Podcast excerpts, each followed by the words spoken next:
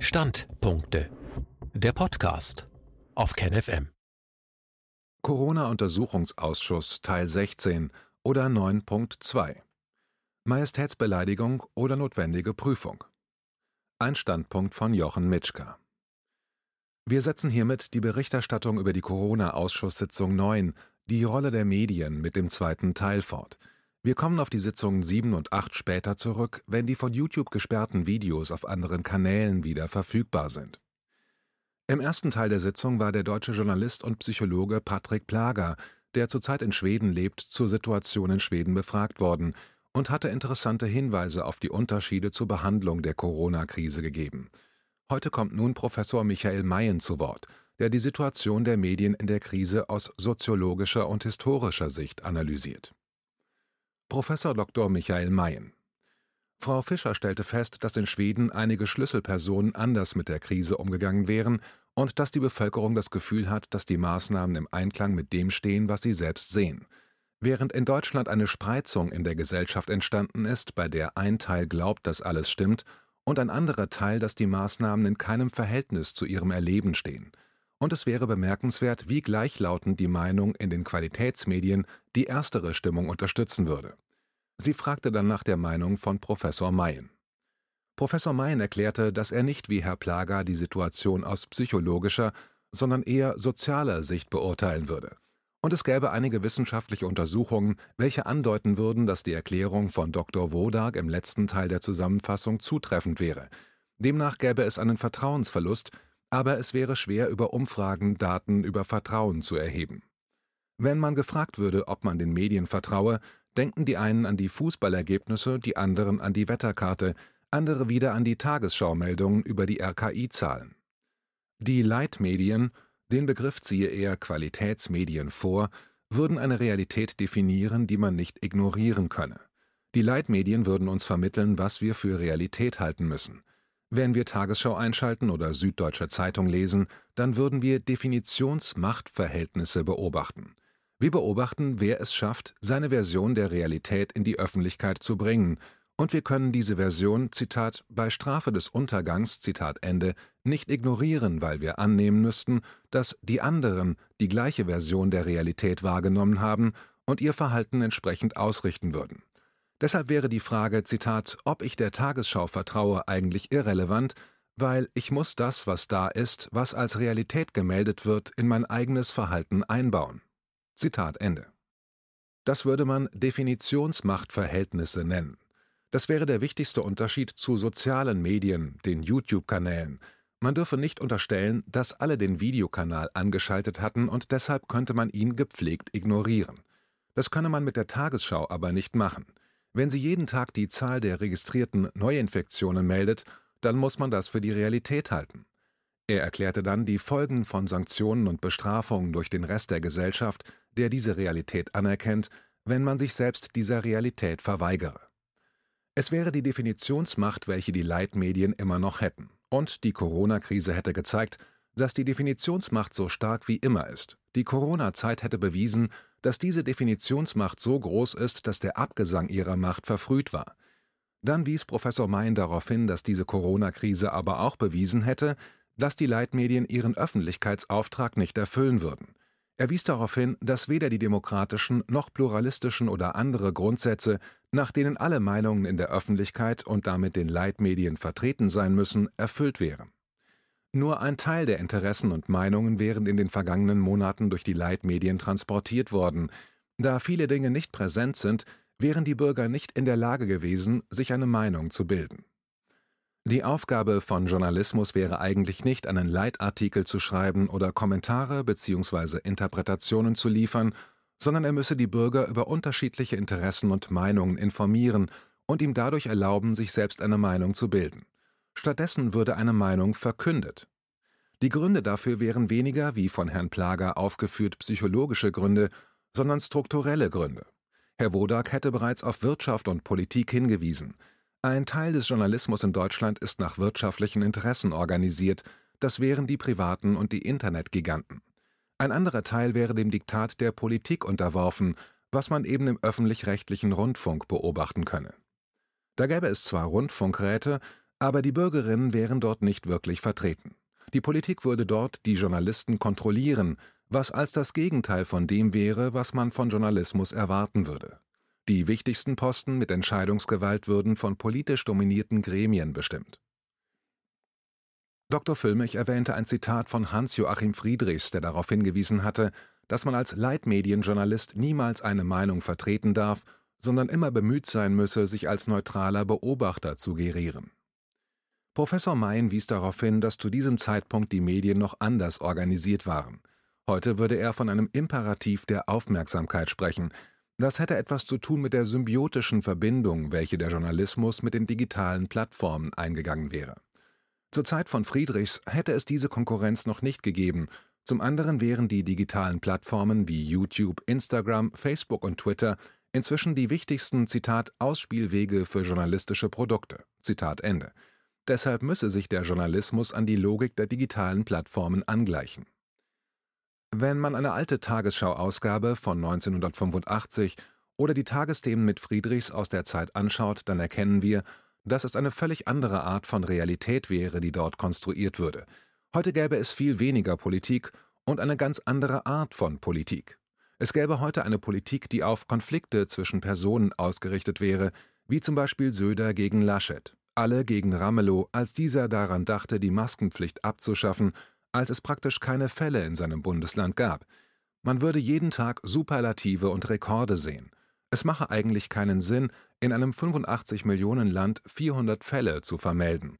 Aber daraus würde Realität gemacht. Er berichtete dann, dass er einmal versucht habe, am Beispiel von immer gleichen Ereignissen, in diesem Fall von großen Stürmen, die Berichterstattung zu analysieren. Da gibt es messbare Opfer und Schadenszahlen in einer Währung. Wenn man sich das in den 1950er und 1960er Jahren anschaut, dann wäre das relativ neutral gewesen. Heute wäre ein Sturm, schon bevor er komme, ein Untergangsszenario. Heute würden wir auch nicht mehr erfahren, was auf Parteitagen innerlich diskutiert wurde, sondern man würde erfahren, welche Personen da um welche Posten konkurrieren. Und in dieser Corona-Zeit hätte man bitter lernen müssen, dass diese Art des Journalismus die Politik vor sich hertreiben könne. Das wäre eine Medialisierung der Politik. Man müsse beobachten, dass alle Menschen, die irgendwo Verantwortung tragen, alle Entscheidungsträger das Imperativ der Aufmerksamkeit, die Medienlogik internalisiert hätten. Sie würden alles tun, um entweder negative Berichterstattung zu unterbinden, und auf der anderen Seite würde alles getan, um Entscheidungsträger in ein möglichst positives Licht zu stellen. Dafür hätte man in den großen Unternehmen und in den Behörden aufgerüstet. Das Bundespresseamt würde inzwischen ungefähr 500 Mitarbeiter beschäftigen, die zum großen Teil besser bezahlt werden als ein Universitätsprofessor. Diese 500 Menschen hätten nichts anderes zu tun, als die Politik der Bundesregierung in ein günstiges Licht zu rücken. Wenn man das vergleichen würde mit den Ressourcen, die in den großen politischen Redaktionen vorhanden sind, wäre das ein Kampf David gegen Goliath. Die Politiker würden es auf diese Weise schaffen, bestimmte Begriffe durchzudrücken. Der Journalist hätte schon aus Ressourcengründen und nicht nur, weil er ein Mensch mit Ängsten wäre, keine andere Möglichkeit, gegen Begriffe wie Dauerwelle, Corona-Leugner oder Hygienedemos vorzugehen. Man könne annehmen, dass die Journalisten dieses Framing durchschauen würden und versuchten, eigene Begriffe zu verwenden, was aber im Alltag der Redaktionen, der nach kommerziellen Gesichtspunkten organisiert ist, nicht realisiert werden könne. Wenn Geldverdienen der wichtigste Zweck und Öffentlichkeitsarbeit nur eine Art Abfallprodukt ist, dann werde gekürzt, soweit es geht. Professor Mein wies darauf hin, dass die derzeitige Krise die Redaktionen noch stärker unter Druck setze. Teilweise müssten jetzt schon Journalisten im Homeoffice jede Stunde eine neue Realität erschaffen. Da könne man nicht gegen die Definitionsmacht, die von Ministerien, der Regierung, aber auch Wirtschaftsunternehmen ausgehe, ankämpfen. Er erklärte, dass die Corona-Krise gezeigt hätte, dass man nicht umhin kommen würde, über die Organisation von Journalismus neu nachzudenken. Zitat wollen wir, dass das, was wir in der Öffentlichkeit als Realität wahrnehmen, weiter nach kommerziellen Gesichtspunkten bestimmt wird, wie bei den Privaten, oder von der Politik wie im ÖRR? Zitat Ende. Dr. Wodak wies darauf hin, dass man teilweise beobachten konnte, dass viele Medien sogar die gleichen Sätze verwendet hätten. Er fragte, ob es eine Agentur geben würde, die damit beschäftigt worden wäre, oder wäre das allein das Bundespresseamt gewesen. Man hätte teilweise beobachten können, dass dies weit über staatliche Grenzen hinweg gegangen wäre. Professor Mein erklärte, dass man ein paar punktuelle Informationen erhalten hätte, wer einige der Hashtag-Kampagnen entwickelt hatte. Aber interessant wären nicht die Werbeagenturen, die dann die Auftragsarbeit übernehmen würden, sondern das wären die Ressourcen, die dafür aufgewendet würden. Jeder Politiker hätte heute seine Presseabteilung, jede politische Partei hätte einen Pressestab, jeder Minister hätte eine entsprechende Abteilung. Jeder Spitzenpolitiker hätte eigene Medienberater, die dafür sorgen würden, dass er auf Interviews vorbereitet wird. Zitat Man kann sich nicht vorstellen, dass ein Ministerpräsident, egal ob in Bayern oder in NRW, zu einer Pressekonferenz geht und nicht alles trainiert hat vorher. Jede potenzielle Frage, die ein Journalist stellen könnte, ist vorher durchgeprobt worden. Die Begriffe, mit denen man in diese Pressekonferenz geht, sind vorher abgesprochen und ausprobiert worden. Zitat Ende. Man wüsste, dass Markus Söder einen Begriff, den er in den Medien sehen wolle, so oft wiederhole, bis der Journalist ihn aufgeschrieben hätte. Das wäre natürlich immer der Versuch, den Bürger in eine bestimmte Richtung zu lenken, eine Art des Framings. Begriffe wie Corona-Leugner oder Covidiot in die Welt zu setzen, sollen das Denken der Menschen formen. Auf die Frage, woher die Begriffe kämen, antwortete Professor Mein, dass schlaue Leute wüssten, dass der Journalismus heute nach dem Imperativ der Aufmerksamkeit funktionieren würde und dann eben solche Framing-Konzepte entwickelten. Dieses Vorgehen wäre nicht auf die Politik beschränkt, man würde es auch im Hochleistungssport, im Hochschulbereich, in der Wirtschaft wiederfinden. Nur bei Corona trete es jetzt ebenso deutlich hervor. Es gäbe außerdem inzwischen eine große Nähe zwischen Entscheidern und Journalisten, eben um die gewünschte Berichterstattung zu erzeugen. Zitat das ist einmal eine Habitusnähe, wie ich es nennen würde. Man kommt von den gleichen Milieus, man war an den gleichen Universitäten, man sieht die Welt ganz ähnlich, man muss also gar nicht groß beeinflusst werden, schon gar nicht muss man Druck ausüben, weil Mittelschichtmenschen mit der gleichen Ausbildung einfach die Welt ähnlich sehen. Zitat Ende. Dann gäbe es zusätzlich eine Nähe, die sich aus dem Arbeitsumgang ergeben würde.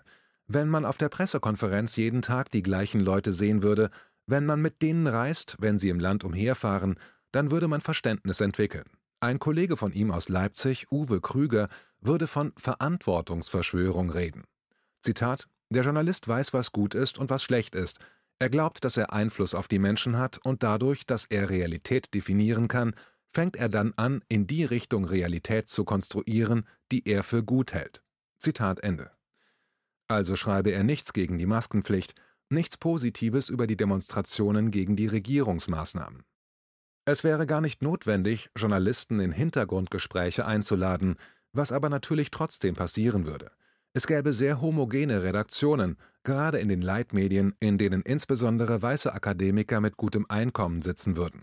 Im Gegensatz zu Afrika, in denen Journalisten dafür bezahlt werden, zu Pressekonferenzen zu kommen, weil sie praktisch kein eigenes Einkommen hätten, wären die Leitmedienredakteure in Deutschland gut bezahlt und könnten eigentlich ihren Auftrag erfüllen.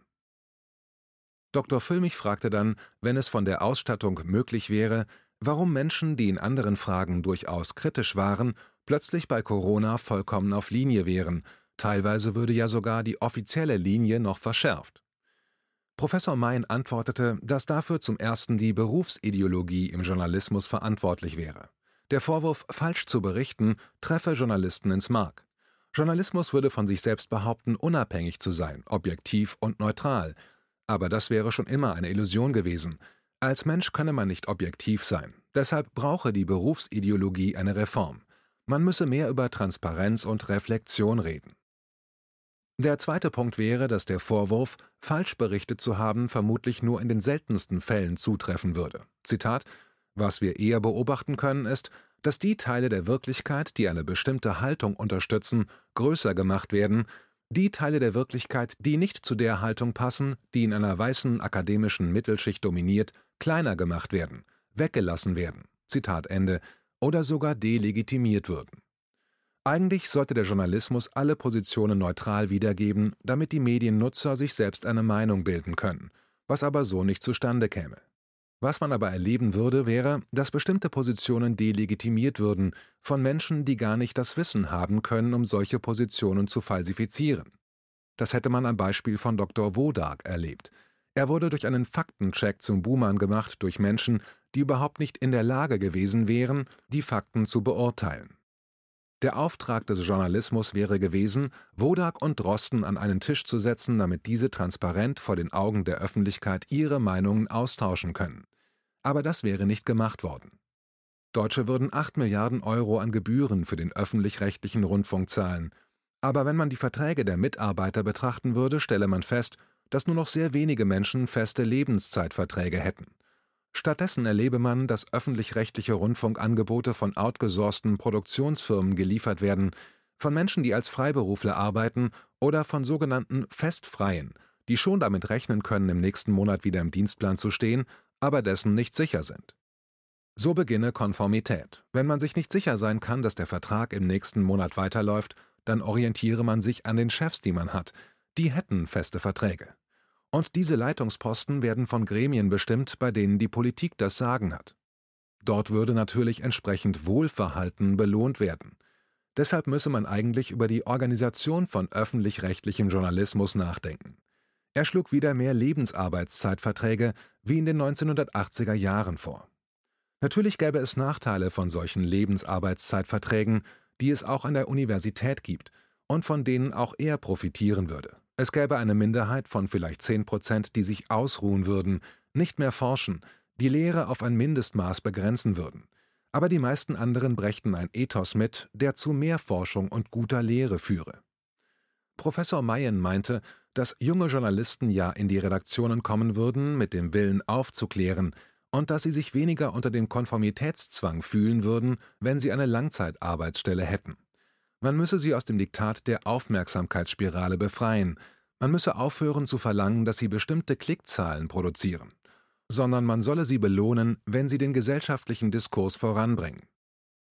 Heute würden in den Medien ja nicht nur die Klickzahlen gemessen, sondern auch geprüft, welche Artikel dazu führten, dass Abonnements abgeschlossen wurden, welche Artikel dazu führen, dass man auf die Seite zurückkommt und welche Artikel auf den sozialen Plattformen geteilt werden. Als Journalist wäre man darauf angewiesen, dass man den Imperativ der Aufmerksamkeit bediene, was etwas anderes wäre, als den Auftrag der Öffentlichkeit zu erfüllen. Dr. Füllmich fragte, ob derzeit ernsthaft innerhalb des Journalismus diskutiert werden würde, dass es eine neue Art von Haltungsjournalismus geben müsse, dass nicht eine Information, sondern eine Haltung transportiert werden sollte. Professor Mein erklärte, dass diese Debatte nicht nur im Spiegel, sondern generell im Berufsstand geführt wird. Gerade am Tag der Anhörung gäbe es eine Anhörung zu dem Thema aus Anlass des Interviews, das der Deutschlandfunk mit Anselm Lenz geführt hat. Das Portal Übermedien, welches das einzige medienkritische Portal wäre, in dem man beobachte, was die Kollegen Journalisten so machen, lehne ab, mit Zitat solchen Leuten zu reden, das führe nur weiter in den Kaninchenbau des Verschwörungsideologen. Zitat Ende. Andere Meinungen sagen, dass ein solches Interview nichts Schädliches anrichten könne, und es wäre das erste Interview, in dem jemand relativ lange, nämlich circa 13 Minuten, seine Position hätte darlegen können, ohne gleich von der anderen Seite abgewertet zu werden. Dies könne wegen der Masse der gegensätzlichen Beiträge in den öffentlich-rechtlichen Medien überhaupt keine Wirkung haben. Und der ÖRR hätte genügend Ressourcen, um notfalls in einer Dokumentation Falschinformationen aufzulösen, sollten sie in einem solchen Interview ausgesprochen und nicht widersprochen werden. Der Hintergrund der Debatte über Haltungsjournalismus wäre die Tatsache, dass man auch über Meinung Aufmerksamkeit und damit Klickzahlen generieren könnte. Der Journalist müsse gar nicht mehr sein Homeoffice verlassen, er brauche nur eine steile These zu verbreiten und wäre schon erfolgreich. Professor Mayen sieht diese Entwicklung mit großer Sorge. Natürlich könnten Journalisten in Leitartikeln ihre Meinung vertreten, aber für ihn als Bürger, der sich eine Meinung bilden wolle, wäre es viel weniger wichtig, als das zu erfahren, was in der Gesellschaft insgesamt diskutiert wird. Auf die Frage von Frau Fischer nach der Zukunft der Leitmedien antwortete Professor Meyer, dass es ja seit ca. 2014 Umfragen zur Glaubwürdigkeit gäbe, welche er allerdings für methodisch fragwürdig halten würde. Auf die Fragen würden in der Regel ca. 30 Prozent antworten, dass sie kein Vertrauen mehr in die Medien hätten. Allerdings hätten die Leitmedien in der Corona-Zeit an Bedeutung gewonnen, wenn man nur Einschaltquoten und Nutzerzahlen sehen würde. Das wäre klar, da Medien in Krisenzeiten immer an Bedeutung gewinnen würden. Er nannte Beispiele für solche Krisen. Deshalb könne man die konventionellen bzw. Leitmedien als Profiteure der Krise bezeichnen, weil sie wieder an Bedeutung in der Gesellschaft gewonnen haben. Der Grund wäre, dass die Menschen wissen müssten, was erlaubt, was verboten ist. Dr. Wodak fragte dann, ob es Beispiele dafür gibt, dass die Medien durch die Rechtsprechung gezwungen wurden, ihre Berichterstattung zu ändern, oder ob es überhaupt eine Möglichkeit dazu gäbe. Denn es würden viele Menschen durch die Medienberichterstattung geschädigt. Professor Mein erklärte, dass das, was als Auftrag der Öffentlichkeit für die Medien geprägt worden wäre, maßgeblich durch die Rechtsprechung mitgeformt worden wäre. Deshalb gäbe es vielleicht eine Möglichkeit, den Journalismus an seine Aufgabe zu erinnern und ihn wieder dahin zu führen. Im Einzelfall wäre er aber eher skeptisch. Man könne als einzelner betroffener Bürger eine Gegendarstellung einklagen, was jedoch wenig Effekt hätte. Man könne auf Unterlassung klagen oder einen neuen Bericht einklagen, wenn man seine Betroffenheit nachweisen könne. Und man müsse immer nachweisen, dass der Journalist vorsätzlich falsch berichtet hatte. Und diesen Beweis zu führen ist relativ schwer. Effektiver wäre eine generelle gesellschaftliche Debatte, welche Rolle die Medien in der Gesellschaft haben. Wolle man den Journalismus, der die Politik vor sich hertreibe und immer radikalere Forderungen stellen würde, Imperativ der Aufmerksamkeit, oder Zitat, was wollen wir uns einen anderen Journalismus kosten lassen? Zitat Ende. In der Schweiz wäre vor der Abstimmung über eine Gebührenerhöhung der ÖR-Medien eine Diskussion geführt worden, durch die den Menschen die Rolle des Journalismus bewusster wurde. Bei einer solchen Volksabstimmung müssen halt die Argumente auf den Tisch. Eine solche Diskussion würde man in Deutschland dringend benötigen. Man solle nicht zu sehr auf Gerichte hoffen. Dann erklärte er, dass er selbst versucht hatte, gerichtlich gegen einen kleinen Beitrag in der Süddeutschen Zeitung über ihn vorzugehen und wäre damit gescheitert, obwohl in dem Text falsche Zitate erwähnt worden wären.